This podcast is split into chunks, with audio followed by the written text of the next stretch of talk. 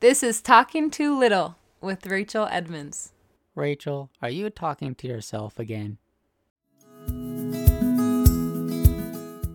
Hello, hello, and welcome to another episode of Talking Too Little with your host, me, Rachel Edmunds. I'm so grateful that you're back and listening. Um, thank you so much for all the positive feedback and the kind words that I received after my last podcast. That honestly made my heart so happy. So thank you and keep it coming. If you have alternate views or a different perspective than I do, I would love to hear from you.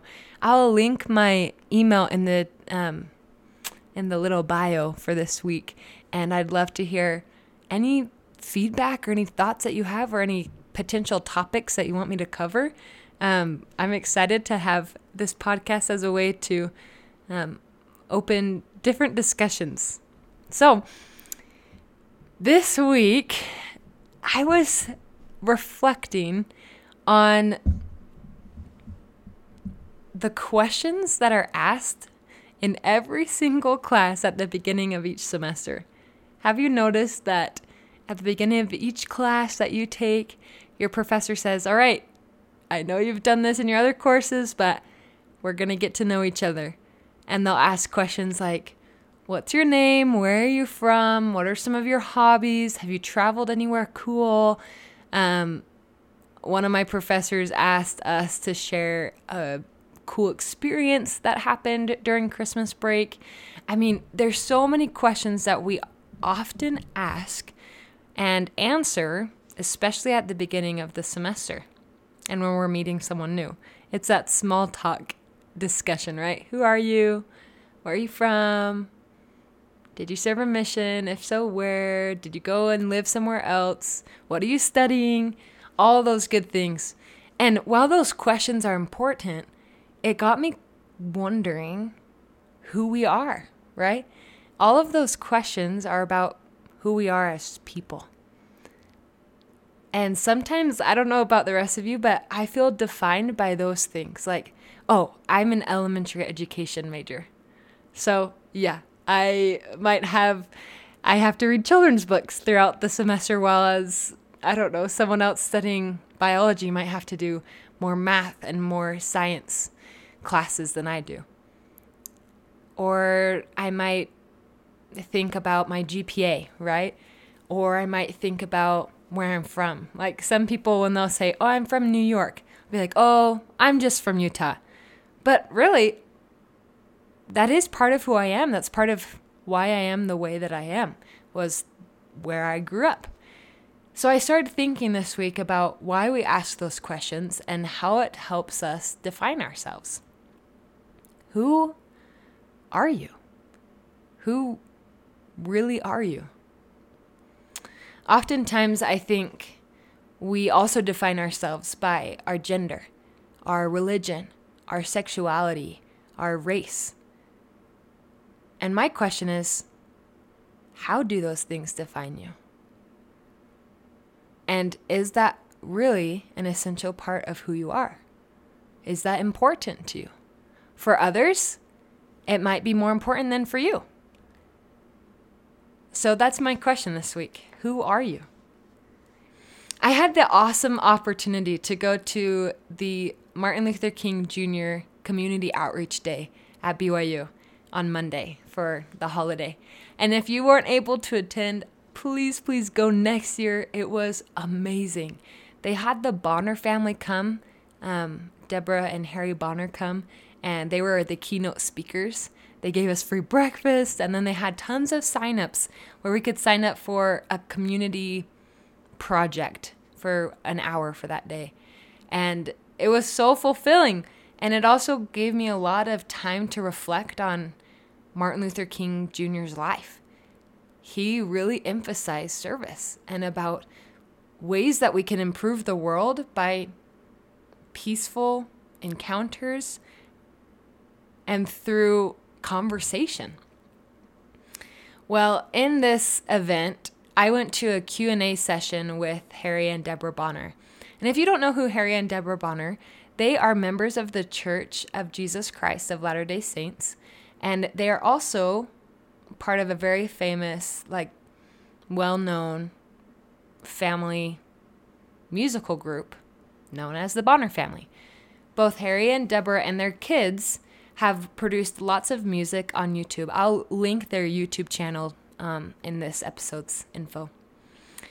But I have always loved their music and I've always loved this family. And they are also a black family in Utah. They raised their kids in Utah and they were able to answer questions at this Monday's event about how we can participate in anti racism, but also how we can speak up and stand up for what's right.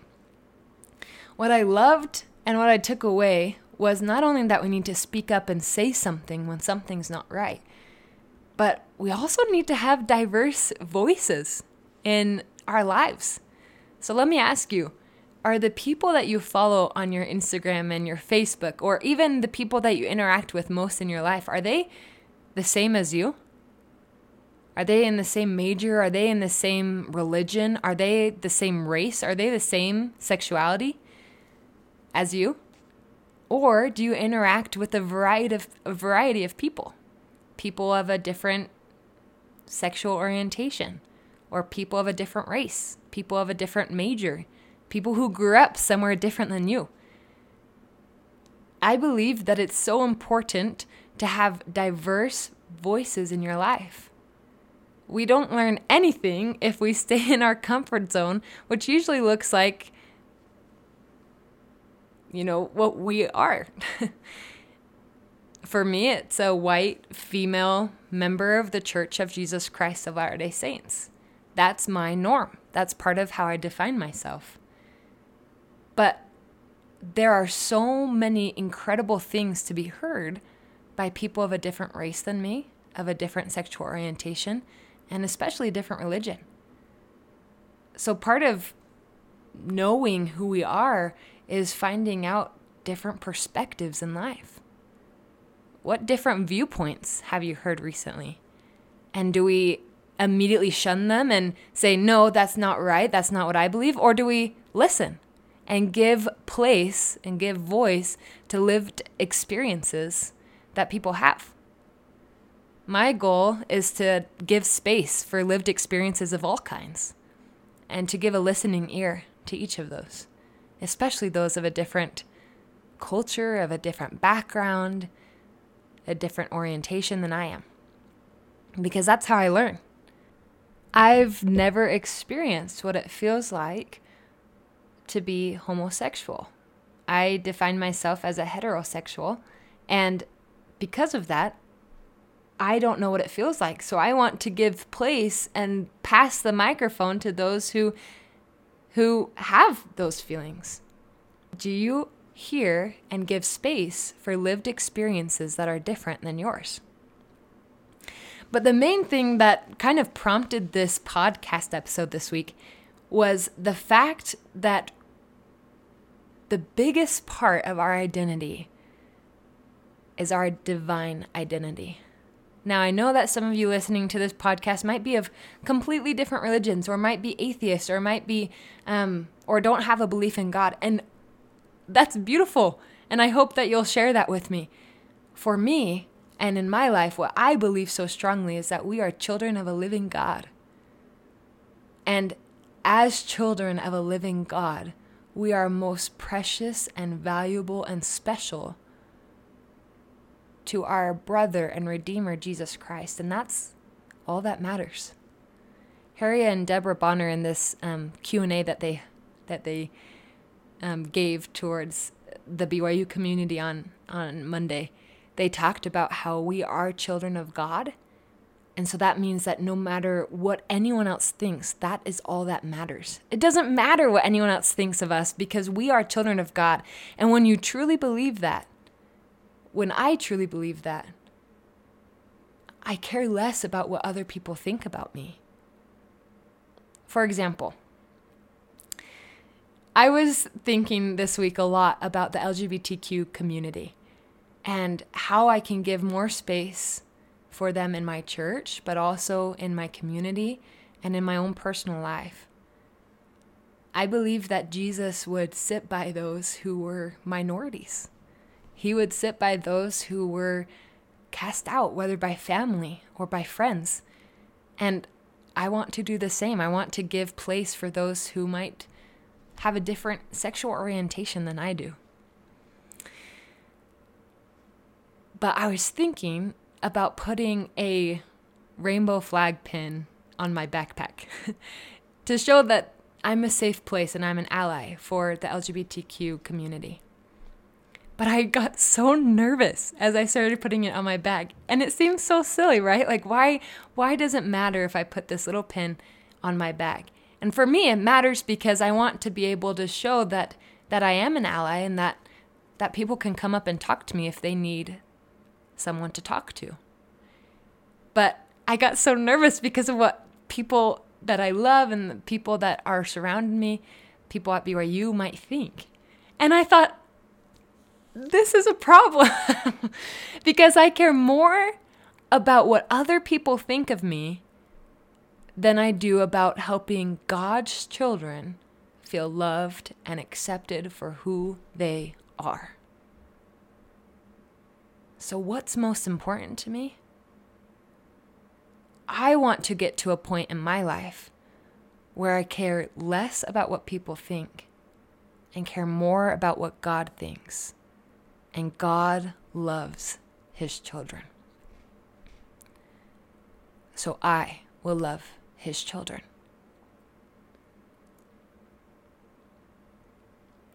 There's a scripture I love in 1 Nephi chapter 11, 17. And this scripture is coming from a book called the Book of Mormon, which is another testament of Jesus Christ. It's similar to the Bible, but it takes place in the American continent instead of the Middle East and like Jerusalem and Bethlehem where Christ grew up. In this verse, Nephi is a prophet in the Americas before Christ comes, and he says, I don't know the meaning of all things. Well, he says, I know God loveth his children. Nevertheless, I do not know the meaning of all things. Let me say that again. I know that God loveth his children. Nevertheless, I do not know the meaning of all things. There are so many confusing voices out there. We live in a world that we don't really know what's true or what's false. There's false news all the time and there's there's seems to be more emphasis sometimes in the news on things that are happen happening negatively in the world because sometimes that seems more interesting than the positive. But what I base my faith around is the fact that Jesus Christ is real. I believe in him and I've had experiences where I've felt that there is another power beyond my own. I know that God loveth his children Nevertheless, I do not know the meaning of all things. I don't know all the answers that people seek who are LGBTQ. I don't know all the answers of why the Church of Jesus Christ of Latter day Saints have had um, imperfect people do imperfect things. I don't know why. I don't know why there is racism in the world. I don't know why it still hasn't been solved. Nevertheless, I know God loveth his children. I know he loves them, and we are most precious and valuable to him. Every single one of us.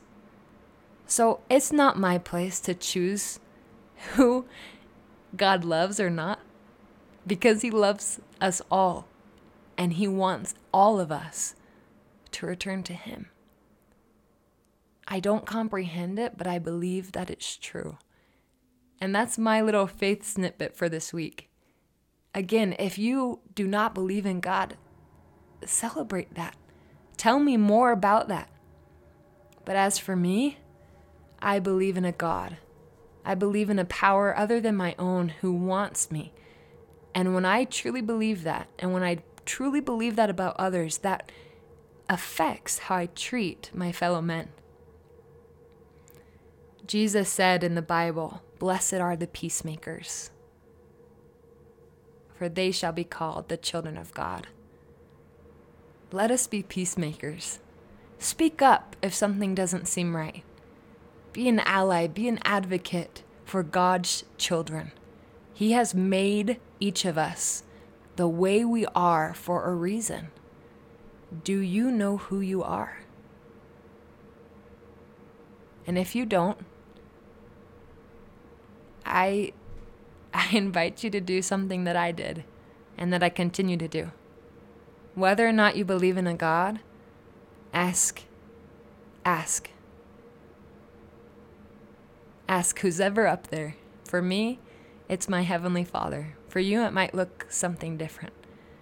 Ask are you real? And who am I in your eyes? Jesus would sit by those who are cast out, those who are the minorities. And I will too. Not because I feel an obligation to, but because talk to people and you'll see how powerful lived experiences are when they are heard. Talk to people other than your own inner circle, and you'll see how much better and more inclusive and more supportive you will become. I know that God loveth his children. Nevertheless, I do not know the meaning of all things. I am so grateful to know who I am. So, who are you?